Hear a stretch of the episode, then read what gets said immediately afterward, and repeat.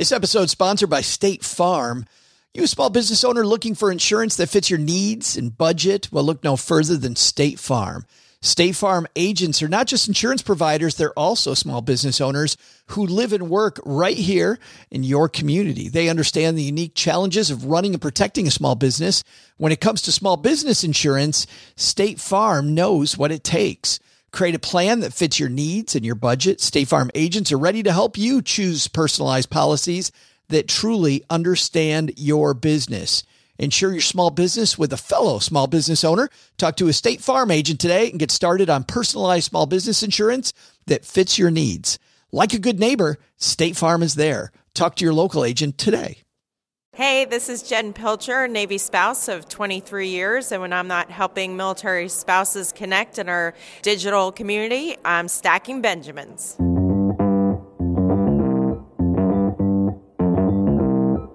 Live from Joe's mom's basement, it's the Stacking Benjamin Show.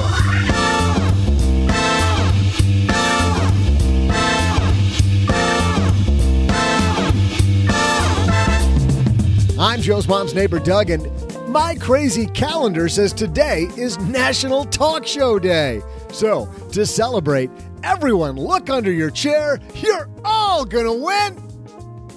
No? We mean I can't do that on internet radio. Well, all right, I tried. While that might have flopped today, we'll learn how to ignite success in 52 easy steps with a woman who started a talk show of her own on XM Sirius Satellite Radio, Dr. Melanie Katzman. But first, we'll head to our headlines where behind door number one, you'll get to hear all about expungement. Wow, that sounds uh, uh, scintillating. Then, for the big showcase showdown, I'll delight families and children everywhere with my knowledge in our trivia segment. And now, two guys who are not the father, Joe and O J J J J G. I don't know. Some people have called us the fathers of financial podcasting. Which they call you the grandfather. Well, which I always find funny because I feel like it detracts from some people that have been podcasting way, way, way before us. Yeah, but they're not as good. So, well, in your self deprecating manner, or as so humble. Across the card table from me today, that's my co host, OG. I think I'm going to change it up a little bit. Now, from now on, I'm going to be co host Geo. Oh, co-host. Go, go, go, go, go. And uh, I'm Joe nah, Hi. good. Average Joe Money on Twitter. No, it doesn't sound as good, but not the fake OG on Twitter. But it's something new. It's always. I need a lot new. of followers because I tried to get my sandwich corrected uh, from a mistake Panera made the other day, and I didn't get no love. And then I said, "Hey, at Average Joe Money, help help me out." And then all of a sudden, boom. And by the way, I didn't even retweet it or anything. I did I did nothing with it. You know, like a good friend is want to do. Just uh, merely being in your presence as increased my as stature. Always. well, you know why, dude? It's, it's because I smell so good. Yeah, that's it. Special thanks, by the way, to Native for supporting Stacking Benjamins. There should be like a better phrase there. Thanks to Native for helping stack for helping the basement smell wonderful. I don't know for helping the basement stay cool Native makes safe, simple, effective products people use in the bathroom every day with trusted ingredients and trusted performance. For 20% off your first purchase, visit nativedeodorant.com and enter promo code SB during checkout. Of course, we are big fans, OG, as you know, of QuickBooks. And thanks to them for supporting Stacking Benjamin. Save time and money like we do when you use Intuit QuickBooks for your financial management needs. You can save an average of 600 bucks a year by paying your employees with Intuit QuickBooks payroll. Check it out today at intuit.me. It's intuit.me slash SB. Great show today. Melanie Katzman on the show today. This woman ran a show that I really liked on Wharton Business Radio on Sirius Satellite Radio. Melanie Katzman is here. She's going to talk about 52 easy steps, OG, to ignite success in your career. And what's amazing is, as a mentor of mine once said, the question isn't, have you heard these before? The question is, what are you doing about them? Because a lot of us have heard a lot of stuff Implementation's a whole different deal. Melanie Katzman's here. We're about to talk to Jim Miller from JD Power. But first, we got another headline, so let's move. Hello, darlings. And now it's time for your favorite part of the show our Stacking Benjamin's headlines. Our first headline today comes from Investment News. This is a discussion you and I were having yesterday as I was trying to get my head around this, but I think this is pretty important, OG. This comes to us from Mark Schoeff. We actually got the uh, press release that this media briefing was happening. Uh, securities lawyers call on FINRA to halt expungement process. The PIABA report charges systemic abuse of the procedure for clearing brokers' disciplinary records. We'll dive in and then we'll talk about what this is all about. Mark Schoeff writes, Securities lawyers representing investors released a report Tuesday showing that the arbitration process by which brokers can clear their records of customer disputes is rife with abuse and called on FINRA to halt such proceedings. The study by the Public Investors Arbitration Bar Association Foundation said the so-called expungement process is being systematically gamed. That's a quote, by the way, is being systematically gamed, exploited, and abused with one-sided hearings, manipulation of arbitrator selection, deletion of significant customer complaints, and abusive and possibly fraudulent conduct to such an extent that it must be frozen until it can be repaired. End quote. The number of expungement only cases filed rose from 59 in 2015 to get this 545 in 2018 and involved 2,194 customer complaints. According to the report, expungement was granted 81% of the time in 2018, down from 93% in 2015. An expungement only case is one in which brokers initiate an action against their own firms without naming a customer. The number of customer disputes being removed from the records of registered representatives is undermining the integrity of BrokerCheck, an online database maintained by the Financial Industry Regulatory Authority, according to the study. We've talked about this before, OG. Send people to BrokerCheck, take a look at their record. And now this group is saying, hey, FINRA, you're letting too many people erase, erase, erase when it comes to their record. erase, erase, erase. Didn't happen. Yeah, this is pretty frustrating. Although there has to be a method to get stuff cleared up. I think there has to be a method for inaccurate things to be cleared up that's not onerous. So much of the other side of that pendulum is guilty until proven innocent. You've talked about a situation that you had where you were not even involved with it. Right. And you got a ding on your former BrokerCheck record, even though you weren't, you had nothing to do with it. And if you try to get rid of it, they're like, yeah, sorry. It sure sounds like there's a little hanky panky going on. Which isn't good because if the customer can't trust the system of right. making sure that abusers get reported, I mean, here's the thing. I don't like some of our reviews on iTunes. And I actually wish that there was a way for us to reply. I wouldn't reply to all of them like some of the dingbats do on Yelp or on TripAdvisor, some of these restaurant owners. Ooh, like well, that one. Well, Remember that one? Yes. That was well, like one of the first ones. I've had uh, I've had times before though where I haven't eaten at a restaurant because of the the management's reply. But there certainly are some that I wish I had some way to Repartee. get back. Yeah. So being able to go back, had I wanted to, had I cared enough to have this one nick on my record cleaned up, I like that the fact. That wasn't your fault. But well, I like the fact that this exists. I like right. the fact that it exists. However, if you can't trust the process, I mean, I don't even. If you look up Bernie Madoff and it says Saint, right? Bernie Madoff, you know something's wrong. Bernie Madoff. Don't you mean Saint Bernie Madoff? Exactly. Don't you mean His Holiness yeah. Bernie Madoff? Well, and the problem is, is that there's no way to know whether or not that that occurred because you think about it, it's like for you, you have an issue. If you're an advisor, it's easily addressed, right? If somebody looked it up and said, "Hey, Joe, tell me about the thing that happened in 1994 or whatever," you can go, "Oh, yeah, let me tell you that story. It was really screwed up." And then people will go one way or the other. They go, "Yeah, okay, whatever," or they'll say, "Oh, yeah, I can't, uh, you know, can't do it." But if there's nothing there, who are the greatest offenders of this? It's going to be people that have 42 things on their list that That's, are like, I will pay a million dollars to get rid of these 42 things so that I can go swindle another hundred million dollars out of people or that, whatever the deal is. And that to me is the point because having one nick on my record, not worth my time to clean it up. Yeah. So the greatest offenders are the ones that are the worst, and you'll never know when you look online because it says nothing about them. Yeah. Maybe I should go get a ding on my record just to clear things up. Just to have one.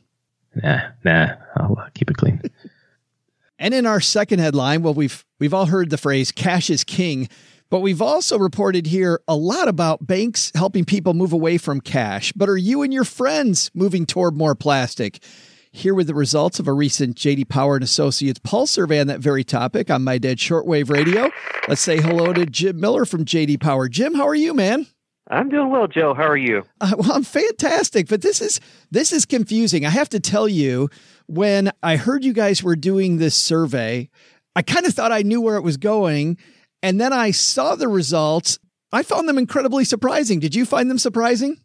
I did. I expected something a little bit different, so I kind of assumed cash was uh, something people weren't very interested in. You know, I'm not exactly, you know, like one of the millennials, so I still carry cash, but I hear a lot of people don't. So I wanted to find out what was really going on. Yeah, so let's dive in. Tell me the numbers. What are the sheer numbers of people carrying cash, as you alluded to earlier, bigger than we might have thought? 81% of the respondents said they carried cash. Maybe we expect that with older customers. So those that are over 60, 90% carry cash. But you know, when we looked um, 18 to 29 year olds, the generation that we would say, you know, don't have anything to do with cash, 78% of them said they typically carry cash. That was so surprising to me, just the fact that the millennials didn't drop off at all, Jim. No, not much of a drop off. They use cash overall. 67% of all customers said they used cash to buy something in the last week. And, you know, when we look across the age groups, it ranges from 65 to 69%. So I'm not saying that there's not a lot of plastic being used out there, and especially for larger purchases, but we still have a cash economy in some ways. Yeah, wow. Did you ask the question why people are carrying so much cash? We did. 60% of consumers who carry cash said they have it just in case of an emergency. I understand that. What surprised me was half of them said they prefer to use cash for small purchases. That one was a little bit surprising. Others, 42%, said they carry cash in case they need to give tips. There's also 19% who said that they carry cash because they think that cash helps them better manage their budget. Wow. Why do you, just because they can mete out dollars better instead of, uh, you know, having it go on a card and they forgot about purchases? You think that's why? That's right. So there are some people who use the envelope system or other things and cash works in, in that way. And then just the feel of spending cash, you realize you're spending it. We've all swiped cards too much, and at the end of the month, amazed at how much we can spend. So, um, you know, I think there's something to be said for that. What about uh, the amount of money people have on them at any time? I know, you know, if I have if I have more than 20 bucks on me at any time, Jim, that is surprising to everybody, mostly me. But I'm wondering if more people are like me or do people carry more money than I do? Typically, it's fairly small denominations. Most people carry between $1 and less than $50. That makes up about half of the population. 15% of people carry between 50 and 99 and then 10% $100 or more. So it seems to be people want cash for those small purchases or when a card isn't accepted. But on the bigger dollars, that's still being uh, plastic or you know mobile to more and more. What's the so what you think here, Jim? Do you think it's a so what for retailers that maybe keeping the cash option alive is not only viable but something they should stay focused on? Yeah, I think there's a good point there. Um, so earlier this year, there were a number of uh, media stories about cities that were requiring uh, or states that were requiring businesses to accept cash. Um, so one of the questions we asked in the survey, and this one really surprised me, is should businesses be required to accept cash? 78% of the respondents said they should be required to accept cash. Um, so I think for those businesses, small businesses that are thinking, I shouldn't bother accepting cash, it's a pain, I have to take it to the bank be careful. I think the customers want to choose how they pay. Yeah, I think even without a rule that says that you you need to accept cash, I think your numbers show that not accepting cash is uh, at a business's peril. Anything we didn't talk about, Jim, that surprised you about your survey? I've often thought, you know, I'm in the banking and payments business. So much of this was about technology, but really in looking at the data, we see there's other impacts on society. So if you look about the people who are carrying cash for tips, there are a lot of people that are dependent on tips. And if we move dramatically away from the use of cash, what happens to their, their income? What happens to the people who can't have bank accounts that are underbanked or don't have access to bank accounts and are living with cash and suddenly if they go to a store and it doesn't accept cash, they're shut out. So one of the things that this really got me thinking about is this is not all about just making it easier for people to pay with mobile or plastic, but if we're going to move cashless, there has to be a solution for everybody in our society. Yeah, great takeaway. Jim, thanks a ton for hanging out with us for a few minutes and talking about maybe a cashless society being a little further away than we thought. well, thank you very much. I enjoyed it. Big thanks to Jim Miller for calling in the shortwave. I get what people like Dave Ramsey say carrying cash much better than your debit card. I am horrible with cash in my wallet. I am far better with just pla- need bigger bills. Maybe I'm far better with the debit card. I don't spend money that freely with the debit card. If I got 20 bucks in my wallet, baby, it's gone. Yeah. Try uh, carrying around 50s for a while. and See if that changes your behavior. I mean, you'd have to have enough money to have 50s, but carry a few Benjamins. Benjis. Yeah. I mean, you got to rep the brand. Yeah, so, got you. I'm sorry, Cheryl. say stacking Hamiltons. I got to carry 10 of these around. I'm, I'm sorry. I don't know what to tell you guys. Yeah. That just sounds dangerous, by the way, carrying 10 Benjamins. I, I think about that. I'm like, no, thank you. Meanwhile, you've got a Amex card in your wallet that just anybody could use any place in the world for any amount of money, and that doesn't concern you at all. But I, I guess there's no. I was going to say I've got some fraud protection there. I was going to say you got some fraud protection there. I suppose. Yeah. yeah. I've got none. Somebody steals my ten Benjamins. What's my recourse? Kick some ass. Take some names, dude. You've watched a Claude Van Damme movie before. it's Saint Jean Claude Van Damme to you. Hello. Yeah, the new Rambo's out, Joe. We know what happens. I heard it was terrible though, which is unfortunate. Isn't that sad? You know, something that can clean up a lot of things, but can't clean up that is native. Imagine if you could deodorize a movie to make it better. This movie stinks. I know what we'll do. We'll use native. now it's better. At least it smells in here. I can hear the native people typing to us already. Uh, don't rep our brand that way. Native makes safe, simple, and effective products that people use in the bathroom every day with trusted ingredients and trusted performance. Native can hang with you, your workout, your busy life, those 16 hour podcasting days. They have fewer, simpler ingredients, so you know everything that's in deodorant. It's also safe and effective, comes in a wide variety of enticing scents for men and women. Plus, they release new limited edition of seasonal scents throughout the year. I could smell like pumpkin spice with native. Mm, they don't so delicious. They don't do they don't do pumpkin spice. You do smell like pumpkin spice, Joe. they do. do uh, back away, pal. They do uh, eucalyptus and mint, which is the one that I like. You're a big fan of the lavender and rose. Duh. There's also coconut and vanilla, which is their most popular scent, and cucumber mint. Native offers free returns and exchanges inside the U.S.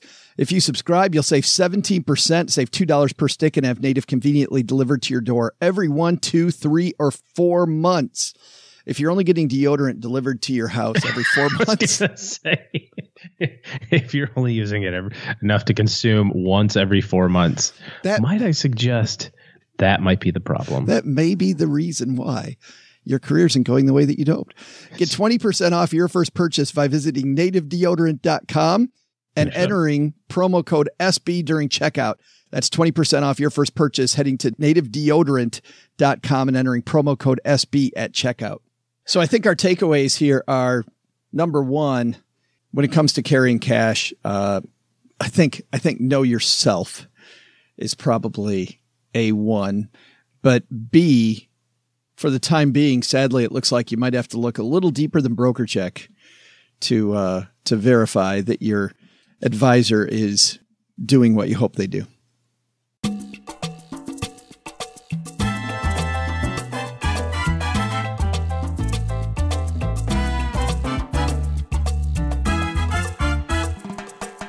Dr. Melanie Katzman getting ready to come down to the basement. She is such an expert in executive development, group dynamics, and leadership diversity.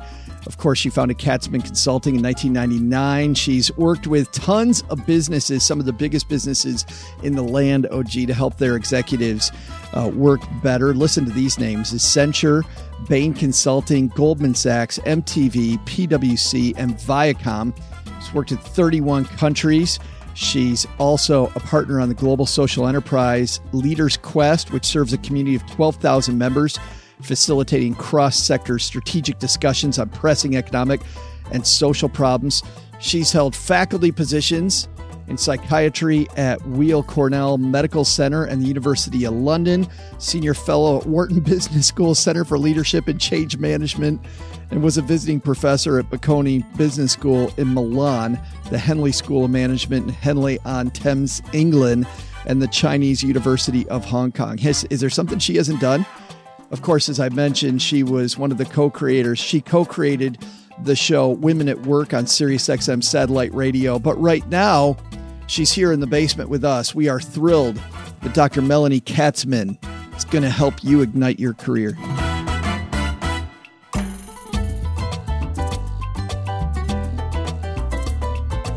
And coming down the stairs to the basement on her world tour I'm so glad she included us. Dr. Melanie Katzman, how are you?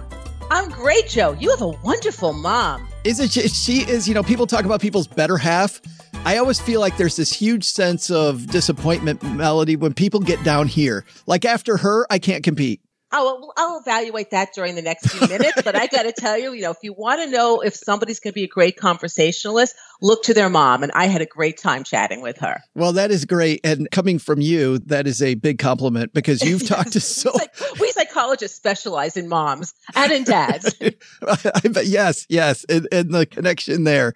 Uh, you've lived all over the world, by the way. You've done so many different things. You say, our children are grown, like my kids are, but they assure me that I have yet to mature. Is there something great about this idea of not maturing, of not growing up? Yeah, I mean, I always think about kids as having this wonderful sense of excitement and adventure. And as we get older, we start to become hyper rational and think about all the potentially negative consequences. And as a result, we restrict ourselves. And sometimes I just want to be a goofball. You know, I'm very serious about the work that I do, but I never want to take myself too seriously. And I think that's the part of just I don't want to grow up where I'm always worried about the mortgage and yeah. the to do list. I worry about those, but there's also space to just have fun. I've also wondered, you know, living and visiting much of the world, I'm wondering if that's also affected your work. If the differences in cultures and the way people talk, has that had any influence on the work that you've done? many different influences. So one of the things that's actually pretty funny is the first time I was speaking at a conference uh, when I just moved overseas, somebody raised their hands and said, um, Dr. Katzman, can you please speak slower? Not everybody here is a native English speaker. Oh. And I said, oh, I'm from New York. This is me speaking slower. um, so, like, oh, you know, we have to become aware of the very things that we might do that inadvertently aggravate or people or don't at least promote the best discussion. But absolutely, living around the world is a great way of seeing the commonalities that so many of us share. Um, having had the opportunity to work with people at different kinds of organizations, different sectors of society, people who have overt power in their business life and those who are kind of the recipient of whatever attention or care someone will offer. I've seen that there are so many common threads and that absolutely impacted the work I've done over the years and the book that I've just completed. Well, it's interesting. And I want to dive into a few of the early themes in Connect First. But I guess as you're talking, I'm feeling like at work, we don't often recognize that there is a power hierarchy at a job. And a lot of times the boss has no idea the impact they're having on the people around them. Absolutely. What I often say to people is the higher up you go in the power hierarchy, the easier it is to forget the impact of your actions. You get up in the morning and you're brushing your teeth, you look in the mirror, it still looks like you. But actually, when you're walking down the hall and you're someone who's in a position of making important decisions that affect everybody around you, they're watching your every behavior. You're in a bad mood because you had a fight with your wife, they think maybe they did something wrong at the office. Yep. You're distracted because you're aggravated that you didn't have a, a, good score at your weekend golf game or what have you, but somebody can personalize that. So too often, I think we forget that we may read our effect on people on a scale of one to 10 as a two. But in fact, and again, the more significant a role you play in an organization, the higher on that that scale people are reading your behavior. So got to check that dial. Well, and I found that interesting on that note at the in during the introduction of the book. You begin with this huge fallacy. You say, and and by the way, being a guy who's been in business for a long time, reading some great books like the E Myth, which is a phenomenal book about building a better organizational chart and building systems. The E Myth is probably my favorite book, but you write that we think in business, life is great if we build an awesome org chart. We have these great, awesome procedures. We have a nice workflow. Then the work's going to magically happen. But you say that that's all gar- that's garbage. I mean, it, I mean, it's fine, but there's another ingredient that needs to be that we need to cultivate. Yes, because you put all those boxes onto your chart, but then you fill them with people. And people are filled with emotion and passion and things they care deeply about and ways that they are proud and ways that they get wounded. And so it's a bit messier than those beautiful charts. Now that mess is the delightful muck from which we grow wonderful relationships and from, you know, which great flowers and gardens may bloom.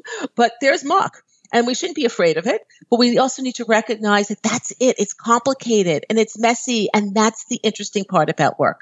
But we try to tidy it up often to our own demise. You have 52 different steps in connecting 52 unique ideas that are put together in different sections. So to kind of introduce people to your work here you start off though with respect Mm-hmm. Why do you, you have so many important ideas about others and being magnetic and all kinds of things. Why do you start with establish respect? It is the absolute foundation of all relationships. So without respect, we tune out, we detach, we don't engage with the people around us. I mean, just before this conversation, I was in my office and talking to somebody who told me that they weren't introduced by their proper name. They weren't given a last name. They went into a meeting where their colleagues spoke, hogged the stage, never even acknowledged their presence. With that kind of disrespect, the individuals can't even be their best selves, can't provide the information that a client or a colleague is after because we just turn off. So I started with respect because it is the most basic. We often screw up the basics.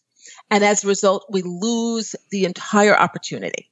Well, and it's funny because I want to go through some of those basics and it's amazing how basic these are. And as I'm reading them, I'm going, Oh yeah, Oh, I didn't do that today. Like literally did not do some of these things, which we'll get into. But do you think though, first that we feel disrespect too much?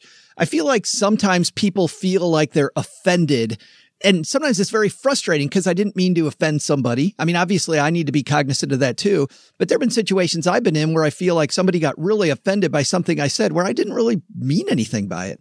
Absolutely. I mean, look, I coach people to not be injustice collectors. You know, if you're going to exercise a particular microscopic analysis, then try to practice pronoia rather than being paranoid, be pronoid. Look for the positive things that are happening around you there's a chance for all of us to have a bit of a rose colored glass on when we're evaluating the world. And I couldn't agree more with you. It's frustrating when you encounter those people who are always offended, always just kind of bristling. Somebody was described to me in my practice once as an emery board. Like they were always so scratchy. On the other hand, I think we all have a responsibility, in fact, you know, an opportunity every day to make things better between people by smoothing things out, by doing the simple things. As you say, Joe, when people read my book, at first they go, Are you kidding? Do you really have to tell people to say please and thank you? And I'm like, Yes, because if they did, I wouldn't be telling you to do it. Well, well, and those niceties, those aren't just nice, and you call them niceties in the book. Niceties aren't just about being nice. Yeah. And in fact, I call them niceties on purpose to kind of mock what might be said about me before somebody's teasing me. um, and that they are not nice to have. They are critical to have. They're not superficial. One of the things that a smile does, the book begins with a smile. And a smile is a neuro hack. It is irresistible. I smile to you, you smile back. You can't resist it. Right? We're biologically wired to connect to each other. And I always say, let biology work for you. Work is complicated enough.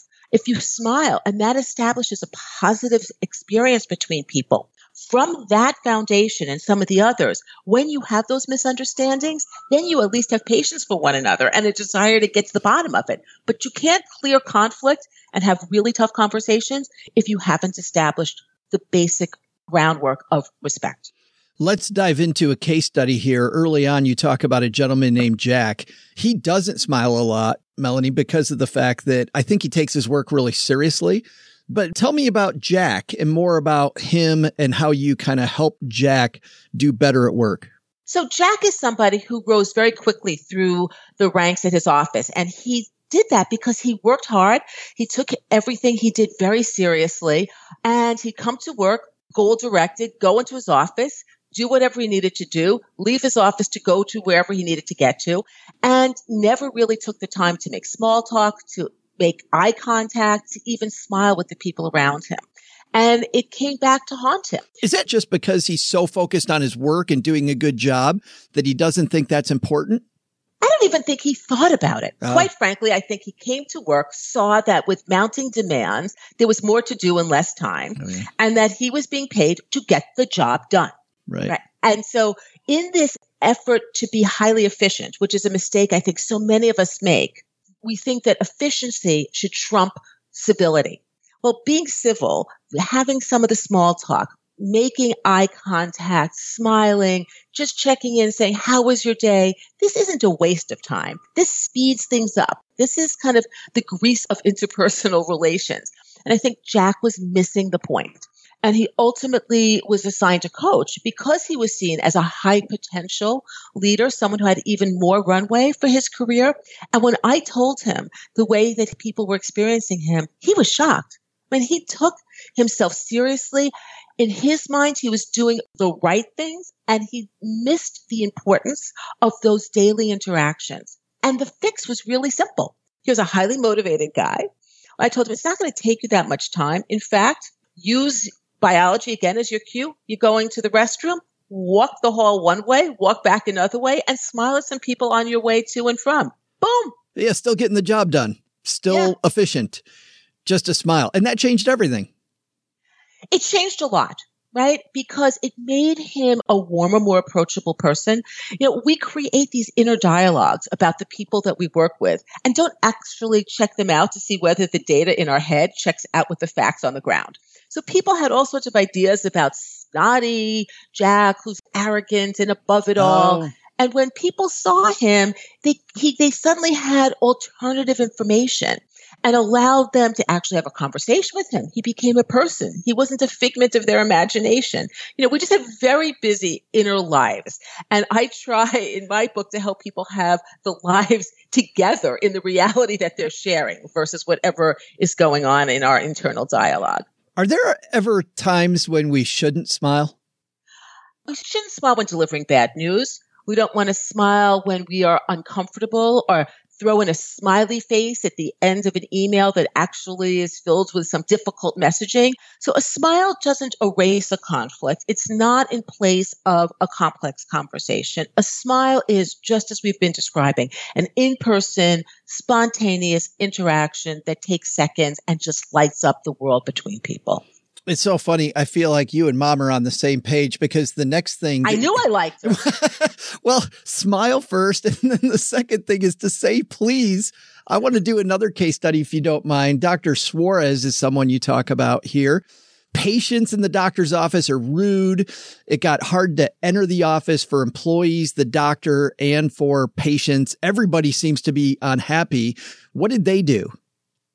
So Dr. Suarez works, you know, here we are talking about some of the things that should be so easy. But oftentimes what happens is that people think it's your job.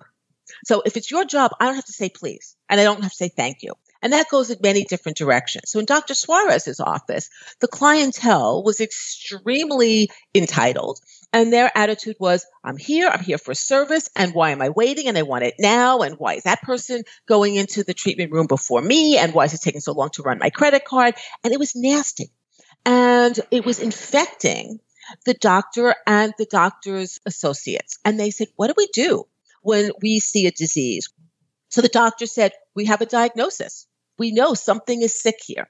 It's the mood. It's the quality of interaction. So what's the medicine that we need? So they decided that they needed to inject the office with civility. They were going to be purposefully focused on please and thank you and almost in a flamboyant way to model back to the patients that this is the way we treat people here, that this is about getting well and being well. The team enjoyed themselves and I think also communicated to the patients that they didn't have tolerance for that kind of nastiness. And, and it really changed the mood. That's what I was going to say. Everything changed in the office. All of a sudden, the patients changed.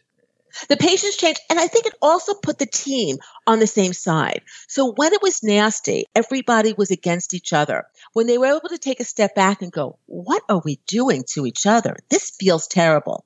And that gets into something I talk about later on in the book is about recognizing that if you feel it, likely your colleagues feel it too. Oh, yeah. So if you can articulate that, then suddenly you're not on opposing sides. You are a team together trying to either elevate a positive emotion or figure out a way through a negative one. So when the team was able to say, it feels bad here. We feel sick, infected, negative.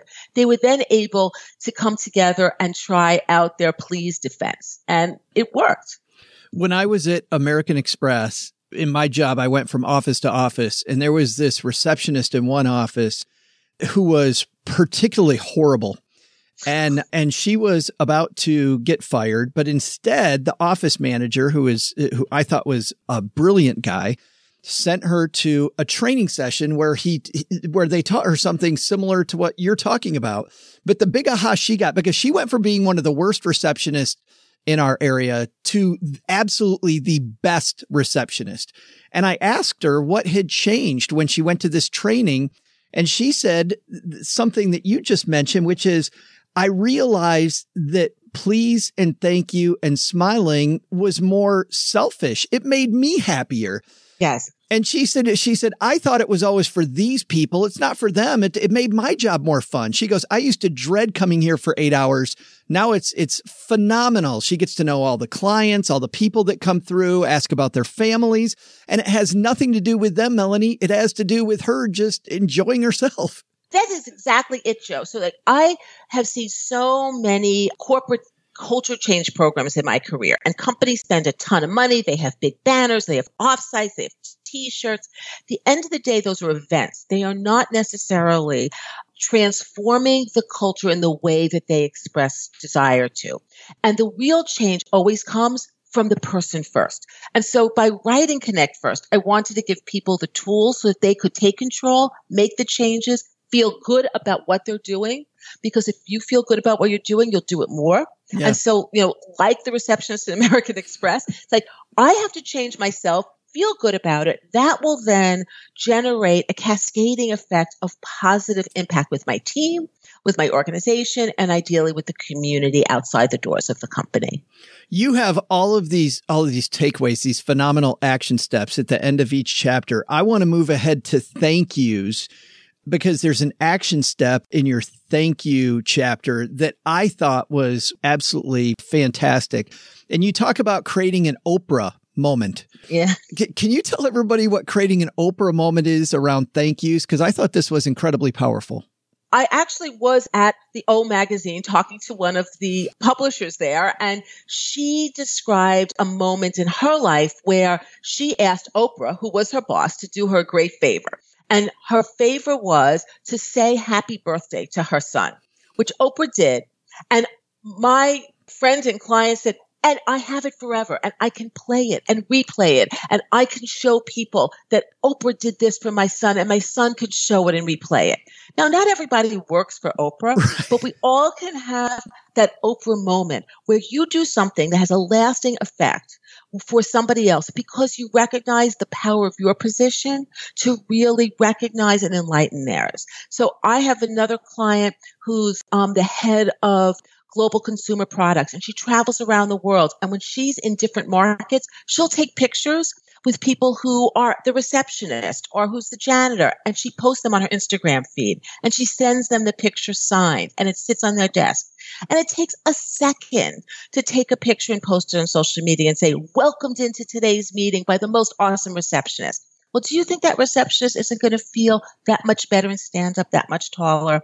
And I think we all have those Oprah moments where your presence makes a difference and you use that as a thank you that has a lasting effect for the people around you. That's it's just fabulous. And and I wonder we all love being thanked for our work or for whatever our contribution is so much. I don't I don't know a person that doesn't absolutely love it why is it so damn hard for us to say it? Because it just seems like it's it, it, for me. I got to say, it's very hard for me to say thank you. It is very difficult. Why so is why that? do you think it's so hard? I, I mean, you tell me. I, I, don't know. Is it vulnerable? Oh, now we got the psychologist showing. I, am sorry, I could I couldn't help it. I couldn't help it. But it's I don't know if it's vulnerability, if it's what it is, if it's um, fear of getting too close to people. I don't know what it is. Well, I think there's a little bit of that, which is stepping out of role. Again, it's like, this is your job. I don't need to thank you. Or am I giving something away by thanking you? Am I pumping you up? Does that make me get reduced in some way? So I think that sometimes people are afraid of praising another person for fear that they're going to make themselves seem less than, which is exactly the wrong assessment. Because if you're in a position to thank or praise somebody, you're establishing yourself as the person who can pass a judgment. This is something worthy of being thanked. This is something that is a good job. In fact, if anything, delivering that kind of evaluation, that praise or that appreciation is a way of saying, I've taken stock and I'm telling you, this is good. This is worthy of praise. It's worthy of appreciation. So we feel better about ourselves and help somebody else feel better. Yeah, I like on your action list to try to thank somebody every day that doesn't expect to thank you from them. I, I really like that. So this is uh, uh, your book is separated. Let's talk a little bit about the book. It's available everywhere yesterday which has got to be exciting, by the way. So so exciting, so exciting. You have it separated into 52 chapters, and that obviously is for a reason. I wanted to give people an opportunity if they wanted to have a year's worth of development. So you could pick one chapter and do it each week. You could do that alone. You could do that with colleagues. A company could roll this out as a program. It's probably the cheapest culture change program there is because it's the price of a book. We also have created card decks. You could create a calendar, but this gives you a chance to set an intention for each week and to practice something new. And although the book has a natural build, you can also dip in at any time and see where's the answer to the problem I'm facing today. So you could look, see what you need, put a bookmark in, pass that over to a friend and say, here, just check this out. Read this section. So I want to give people a lot of opportunity and take away all of the excuses. And if you wanted, have a whole year of development. And you go through everything from being magnetic to leveraging your platform to have a bigger impact. I'm just skipping around here, uh, inviting others in, being a gracious host, apologizing, which uh, is another great chapter, stroking people's narcissism. That's a very important chapter. yes, yes, it is. Offering people the gift of time, which nobody seems to have enough time. Available everywhere, correct? Absolutely. It's available everywhere and follow me on Melanie Katz at Melanie Katzman on Twitter, Facebook, all the social platforms and read it. Tell me what you think about it. Uh, well, Let's connect. Dr. Melanie Katzman, thanks a ton for hanging out with us for a few minutes and talking about connecting. I really appreciate it. Thanks so much for having me, Joe. Hey there, talk show trivia fanatics. I'm Joe's mom's neighbor, Doug, and this weird talk show holidays got me thinking about a question which we can look up together. Wouldn't that be a great activity? So here it is. What is the longest running talk show? Now, of course, you and I both know that I probably already know the answer uh, because, well, I'm a genius. Shout out to my 23 on my ACT. Bam! But uh, I'll give your little brains a moment to think about it, and I'll be right back with the answer, which I'm only looking up just to verify because I already already know it. It's funny, OG, having Melanie Katzman here today. You know, we're always on the lookout for ways to help people improve their business and how they work in business. And as uh, somebody who spent their, heck, both of us, haven't we? We both spent our careers as self employed people. We both know that if you're not using Intuit QuickBooks for your financial management needs, you should be. It'll save you time, money, most of all, all the headaches that you're dealing with now. It makes payday easy. You can run payroll in less than five minutes with Intuit QuickBooks Payroll. Super easy to set up, super easy to access hours and to pay employees and contractors all at one time. So if you work with a mix of people like we do, makes it super simple, even though different people get paid different ways. You can submit payroll for your whole team right up until the day before payroll. And employees can also view their pay stubs anytime without having to ask you for paperwork. You don't have time to be continually going back and getting people little pieces of information. Everybody has their own employee portal. Of course, it's technology you can trust. You can rest easy knowing that every paycheck is correct. Payroll tax calculations done for you. You can file and pay federal and state taxes yourself or you can have QuickBooks handle that for you. 100% penalty free guarantee. QuickBooks will resolve filing errors and pay any penalty fees too. It's customizable. That's what we super like here. Intuit QuickBooks payroll has options for businesses of all sizes from 1 to 150 employees. So listen to this. You can save an average of $600 annually by paying your employees with Intuit QuickBooks payroll. Check it out today at Intuit intuit.me slash SB. That's intuit.me slash SB. I N T U I T is how you spell intuit.me slash SB. An average of $600. Bam.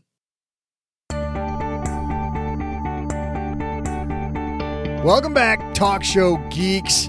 I'm Joe's mom's neighbor, Doug, and I'm about to amaze you with today's trivia answer that I just looked up. You know, just to just to verify that I still am a genius. You know, I asked you what the longest running talk show is, and before I answer, uh, let me give you a couple of hints. It ran from 1985 to 2010 on uh, just this tiny, tiny little network called, well, CNN. I've never heard of it, but apparently it was CNN's most watched and longest running program with over a million viewers nightly. Any guesses yet? How about another hint? The show ended in December of 2010 and was then replaced by Piers Morgan Tonight in January of 2011. If you guessed that guy who just got divorced again, Larry King, and his show Larry King Live, you would not only be correct, but also you're probably older than 15. That's all for me today. I'll catch up with you guys later. I'm going to go squeeze in another episode of Jerry Springer because that dude rules. See ya. Big thanks to Dr. Katzman for hanging out with us. Isn't it funny? You've heard all those before, but the whole time she's talking, I'm like, I could be better at every single one of those. And yes, it would help. Yes. It would help a ton. Especially if you were more complimenting to me and less degrading in the workplace. Yes, I am hard to work with, but I'm easy on the eyes, I've been told. and you smell good. hey, let's throw out the Haven Lifeline and tackle some of life's most important questions. Our friends at Haven Life, they put what you value first great smelling people and cash in your wallet. Sure. I like it. Yes. It's your loved ones and your time is their answer, but that's ours today, Haven Life. So take that. It's why they've made buying quality term life insurance actually simple. Head to stackingbenjamins.com forward slash Haven Life now, and you will get a instant free quote their application's simple, it's online, and bam, there's the quote right there. Prices are affordable. Policies issued by their parent company, Mass Mutual, more than 160 years old. And today we're going to throw out the lifeline to our new friend, Mitch. Say hi, Mitch. Hey, Paula. Long time listener, first time caller. Before I ask my question, I just want to thank you for everything you do. Really learned a lot from your show, and you really helped me broaden my views of personal finance. My question is, you know what? I don't know how this happened, but I guess I called the wrong podcast. These are those stacking sacajillion dollars guys, aren't they? Yeah. well, No, I won't learn anything, but I guess asked my question anyways. Currently 26 years old and make about $62,000 a year. I, with my employer match, I'm contributing 15% to my 401k. Been in the workforce for about two years, so I'm kind of just starting out. Um, I have a modest emergency fund savings of about one and a half months expenses, which I'm planning on having up to three months expenses by the end of this year. Looking to buy a house in the near future, and I don't really have that much cash on hand. So my question is, do you guys think it would be a better idea to decrease my 401k contributions so that I'm only getting the employer match and save up enough cash for down payment on a house? Or do you think since this is my first home buy, it's not something I necessarily need to do? I'd like to hear what you guys think. Tell Gertrude I'm an XL. See ya. Mitch, I got to say, Mitch had us. He had us. We're like, Paula, what? I thought there might be a a game afoot. Well, he got me as somebody who appears whenever Paula has Q and A's. I'm like, oh no no no, you're on the wrong show. Next. Actually, you were like, the stupid producers screwed up again. so tired of their crap. I said, just play it out. It'll probably be all right. Taylor, what are you doing? No, nice job, Mitch. Way to bring it. Let's talk about that. Balancing that long term goal against the house. Yeah. I mean, no, you don't get to buy a house. Like, why would you sacrifice your retirement for a house, assuming that that's really what would happen? You know, you're saving 15% toward your retirement, I think is what he said, with a little bit of a company match. Not a full cash reserve yet, but working on it. No down payment for the house. I don't see why you would let off the gas on your retirement savings to go buy something that's going to cost you more money. So I would suggest doing that the order that you're already doing it. Get the cash reserve built up. Try on six months of cash for size and see what you think of it. Do not spend the cash reserve for your house down payment because that will be what you're tempted to do. And keep your retirement plan savings where they are and then find other ways to save more money. Maybe a side hustle, maybe you get a you know promotion next year at work or bonus or something like that. You didn't say how big of a house you're trying to buy in terms of price so this might be a three year goal or a five year goal, or might be a 10 year goal to save enough money for a house. But um, gosh, I just don't like the idea of you've already got the system set up in place already. You've already got that 15% going to retirement. You're working on building a cash reserve. Why do you want to tear that whole thing down just to start over again? Doesn't sound very appealing to me. Whenever you think about financial independence, Mitch, you want to think about uh, what the most difficult areas to change are once you get them set up and what the biggest rocks are to move that are going to have the biggest impact. And for most of us, where we live is going to be the biggest expense that we have. So covering that is going to be number one. Now, interesting, they say that auto is number two, but I might throw for a lot of people your education expense might end up being number two, right? The amount of money that you spend on that. Look at the huge student loan problem. But barring that, they say that number two is your decisions on the car you drive. And then number three is your food costs. So those are bam, bam, bam in order, the ones that you knock off. Now, if buying a house though is far more important to you than retirement is. And you know you're going to feel that way when you're 60 years old, that having a nice house was more important and you're okay then later on, future you working longer because of it. Who are we, OG, to tell him, you know, not to buy the house first? I just don't think that any rational person would actually do that. Yeah. You know what I mean?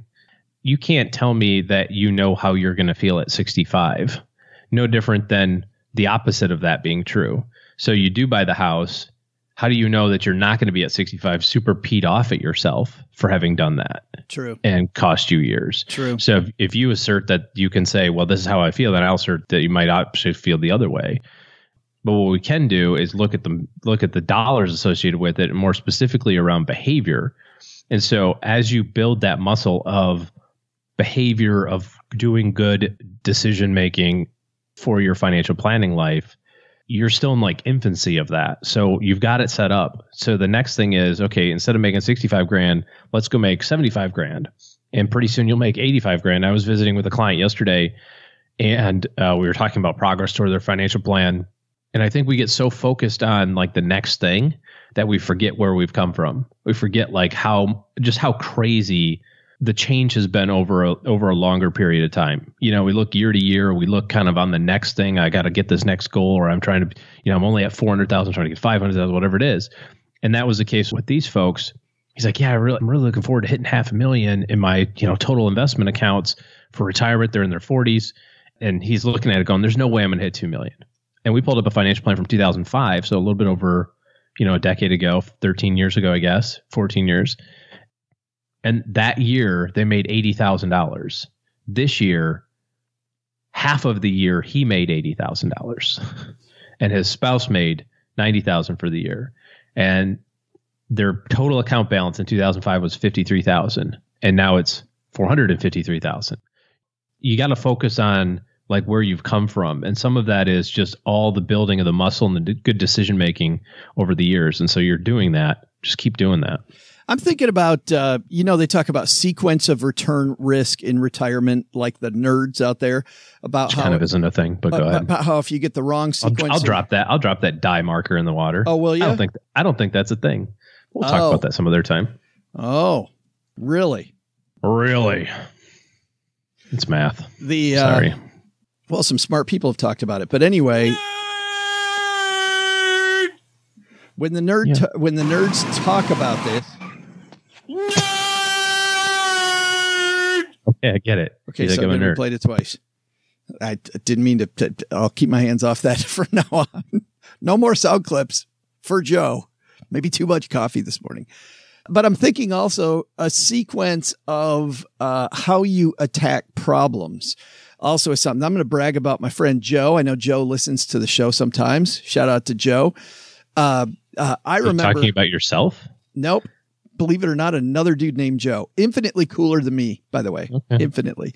But Joe was somebody who early on prioritized retirement savings over everything else. And at the time, he had no interest in fire. I mean, nobody talked about that. He had no interest in fire. He liked working.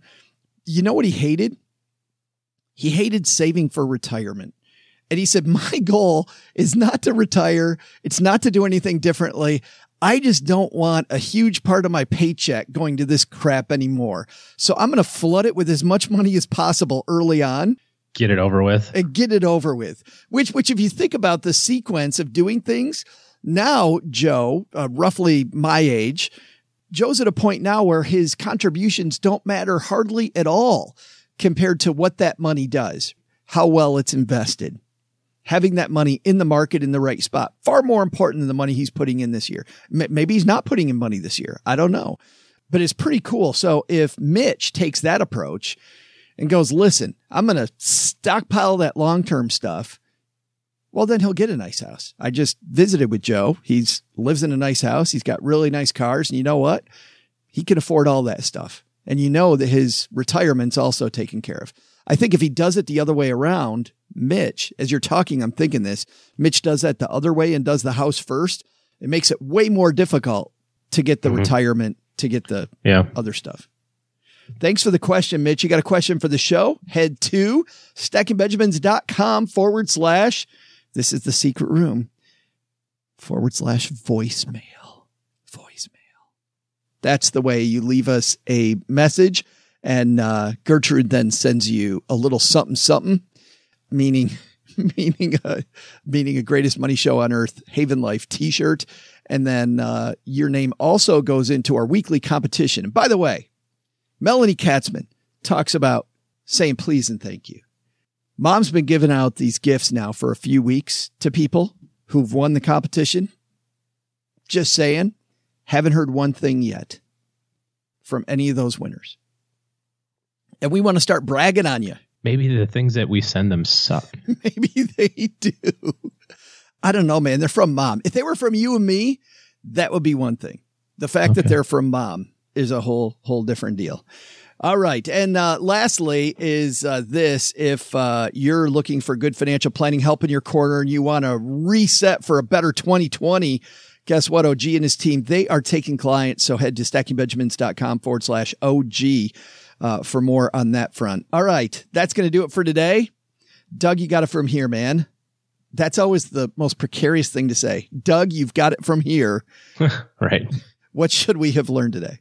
Well, Joe, first, we learned how to amplify success at work through the power of human connection, all thanks to Dr. Melanie Katzman. Please and thank you. We don't say them enough. Second, we found out why security lawyers called on FINRA to halt expungement processes. Maybe BrokerCheck needs to be revised. But the big lesson? The results are in. And stackers. I am your favorite podcast announcer. I I know it wasn't an official poll, but Joe's mom's a fan and you all like Joe's mom, so I just thought, you know. Special thanks to Dr. Melanie Katzman for stopping by. You'll find links to her new book, Connect First, on our show notes page at stackingbenjamins.com. This show was created by Joe Saul-Sehy, produced by Richie Rudder Reese, and engineered by the amazing Steve Stewart. Online, visit us on Twitter at, at SBenjaminsCast or on our Facebook page. I'm Joe's mom's neighbor, Doug, and if you could only know what it really smells like down here. SB Podcasts may receive payment on the show from sponsors and guests in the form of books, giveaway items, discounts, or other remuneration. There's no way you would take advice from these dorks, but like Joe's mom always says, don't take advice from people you don't know. This show is for entertainment purposes only, and before making any financial moves, consult with a real financial advisor. Looking for the secret of life? Make sure you check out our show notes page at stackingbenjamins.com.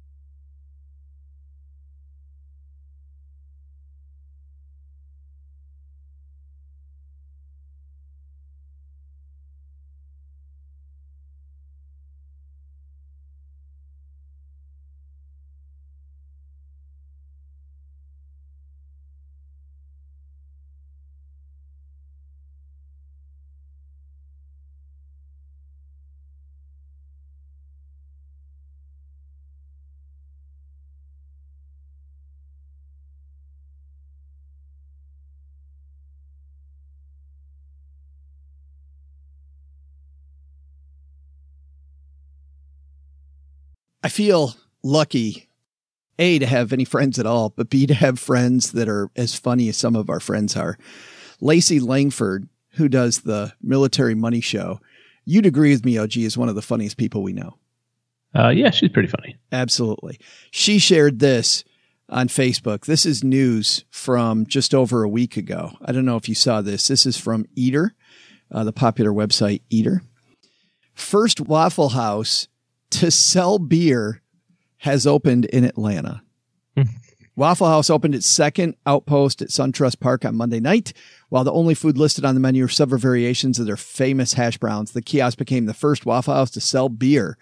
Park patrons can now order a Miller Lite or Coors Light with their smothered and covered hash browns. What? What? Could, so so Waffle House most populated at 2 a.m. when people are drunk. Now you can just, Just keep them drunk. well either that or just get rid of the middleman. Get them drunk. Who needs Yeah. to go to the bar? Just at 10 o'clock, just head for the Waffle House.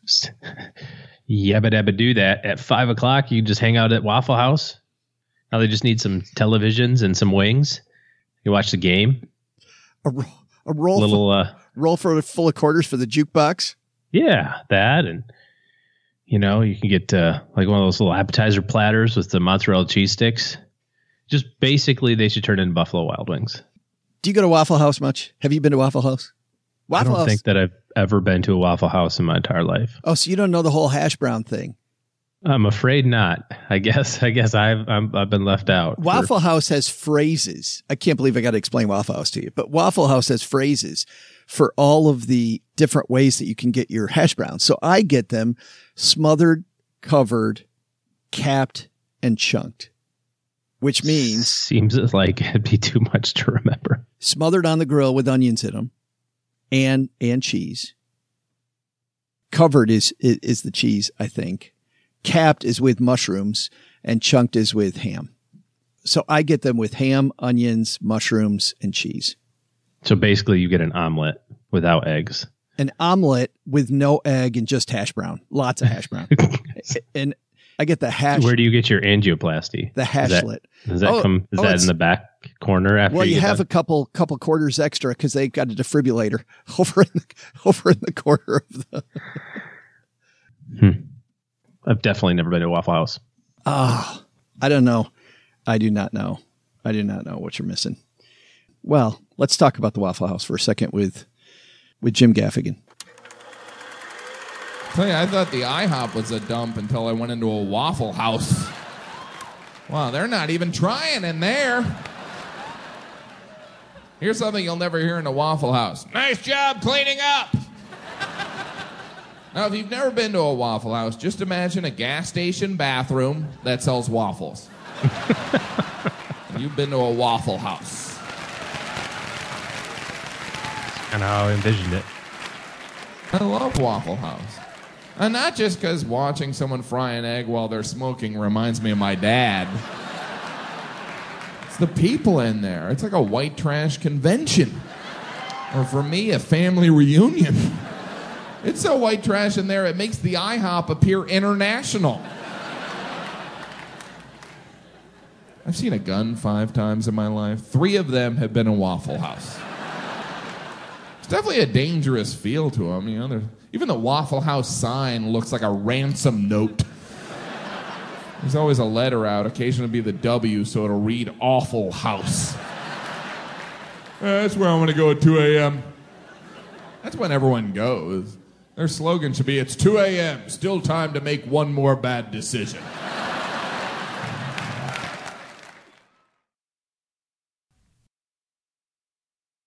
Well, Stackers, the show is over, but the party is just beginning here. You know why? Because it's Military Appreciation Month, and we are giving out shout outs to all of our friends who have served in the military. And let's point uh, the finger right here at our good friend OG, who spent time in the military. And of course, we know what a giver he is, even when he pretends like he's being uh, Mr. Surly.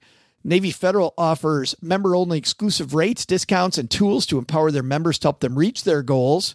Visit NavyFederal.org slash celebrate. and You'll see all their Military Appreciation Month offers and other Navy Federal offers. They've got all kinds of resources on their site, like best cities after service to help veterans transition to civilian life and best careers for military spouses to support military families. So much going on. Just head over to NavyFederal.org slash celebrate take a look at all the Military Appreciation Month offers and their usual offers. Navy Federal, our members are the mission. Navy Federal is insured by NCUA, equal housing lender.